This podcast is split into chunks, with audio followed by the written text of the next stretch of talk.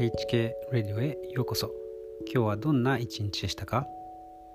この番組ではミニマリズムについて話します。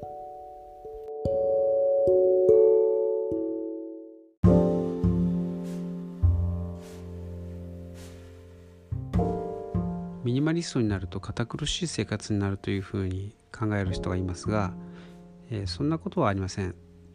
軽くて楽な生活になります。5つの利益があると思います。1番目にお金が増える。2番目に時間が増える。3番目に空間が増える。4番目にストレスが減る。5番目に物への執着からの解放。一つずつ見ていきます、えー、1番のお金が増える。とはすなわち浪費が減るということを意味します。意外とですね無意識にどうでもいいことにお金を費やしてしまっています。それらを吟味して減らす結果残るお金が増えていくということですね。2番目の時間が増えるということはすなわち物に費やす時間が減るという意味です。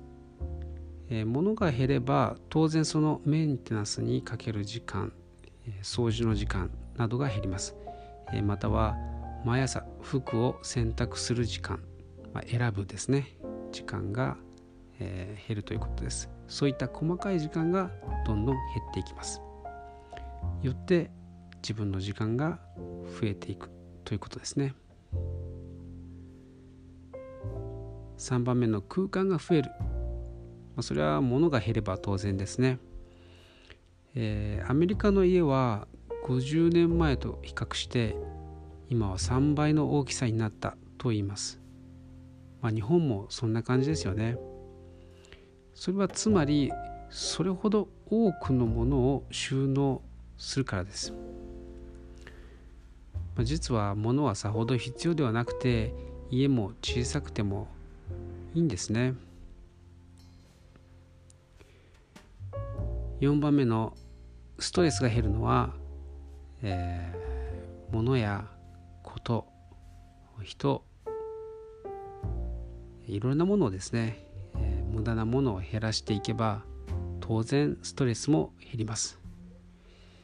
まあ、掃除のストレスもさることながら何といっても人間関係のストレスが一番大きいです。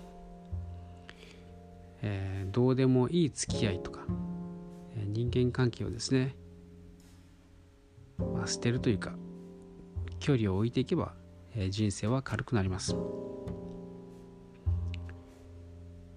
えーさしえー、最後に、えー、5番目、えー、最後ですね5番目は物への執着からの解放、えー、つまりですねあれがあればこれがあれば幸せになれるという幻想からの解放ということですね。まあ別の言葉で言えば見えと言えるかもしれません。見えからの解放。見えを捨てることができれば人生は楽になりますね。という感じで、えー、ミニマリズムというのは、えー、人生を軽くして楽にしてくれるものです。決して堅苦しいものではありません、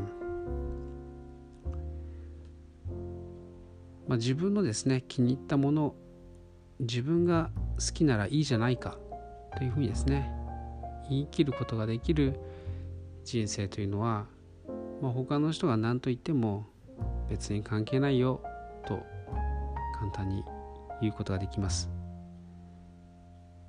えー、結構ですね、えー、日本人だと、うん、世間体がとかですね、えー、気になってしまいます。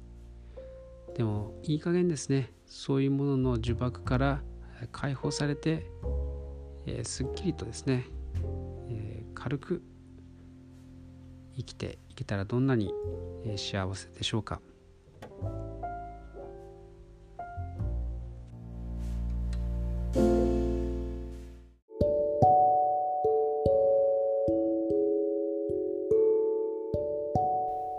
いかがでしたか？